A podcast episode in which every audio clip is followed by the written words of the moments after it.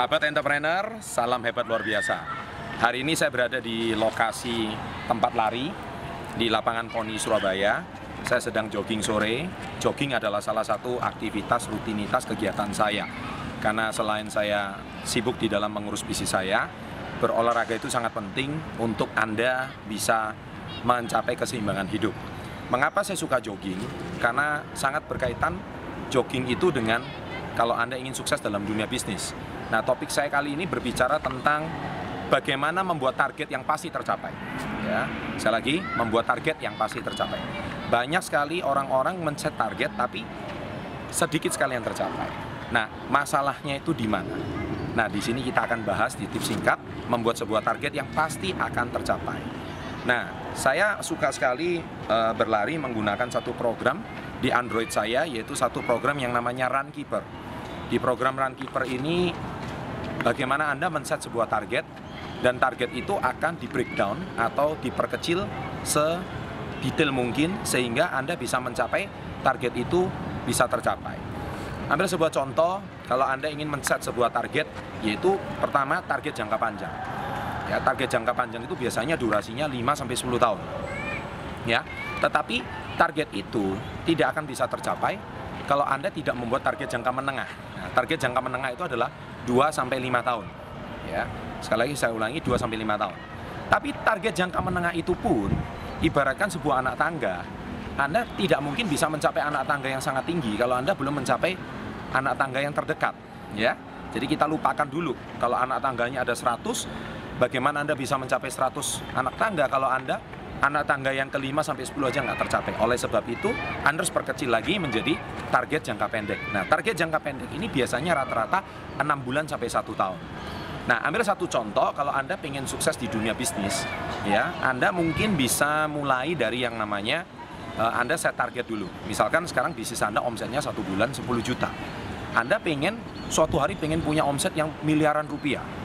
Tetapi sebelum itu tercapai, marilah dari 10 juta ini kita bicara soal mengincrease omset Anda atau meningkatkan omset Anda dari 10 juta mungkin ke satu bulan 50 juta terlebih dahulu. Nah, 50 juta kita bicara soal jangka pendek. Nah, bagaimana Anda bisa capai 50 juta per bulan? Itu sebenarnya mudah. Anda harus dari 6 sampai 12 bulan, Anda perkecil lagi, Anda harus bikin target yang namanya 3 bulanan. Jadi per kuartal, 3 bulanan. Nah, 3 bulanan ini Anda harus set bagaimana 50 juta itu tercapai per bulan. Nah, jadi program apa yang harus Anda lakukan? 50 juta itu biasanya Anda harus set bagaimana diperkecil menjadi mingguan bahkan harian. Kita ambil satu contoh, kalau 50 juta itu satu bulan, maka kalau dibagi 30 hari, maka sebenarnya Anda cuma butuh omset sekitar uh, 17 juta per hari. Ya. Oh sorry, 1,7 juta per hari.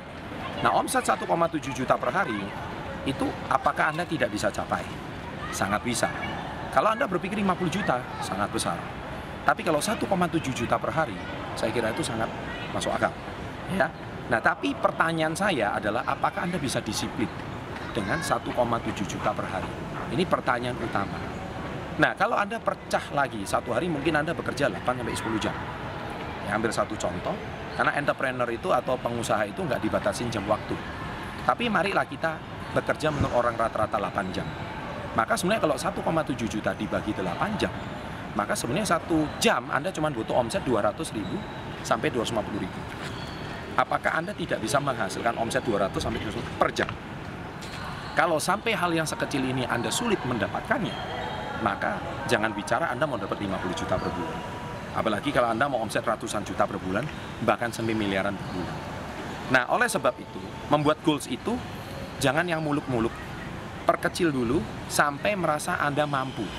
Kalau Anda merasa mampu dan Anda konsisten, maka itu akan menjadi sebuah kebiasaan. Saya ulangi, target yang Anda bisa capai dan Anda lakukan konsisten, itu akan jadi sebuah kebiasaan. Kalau dia sudah menjadi kebiasaan, maka Anda tidak lagi menjadi terasa berat. Kalau Anda pertama kali mau lari, sama seperti orang lari, Anda belum bisa berlari 500 meter, jangan berharap Anda mau lari 5000 meter. Tapi kalau 500 meter sudah menjadi kebiasaan, saya percaya suatu hari, kalau konsisten Anda bisa capai 5000 meter. Begitu juga dengan target omset bisnis Anda. Jadi target itu pasti tercapai. Kalau sesuatu yang Anda lakukan di breakdown, dipecah menjadi kecil, dan Anda konsisten lakukan, minimal Anda lakukan itu konsisten selama tiga bulan, saya percaya di bulan berikutnya Anda bisa tetapkan target yang lebih besar.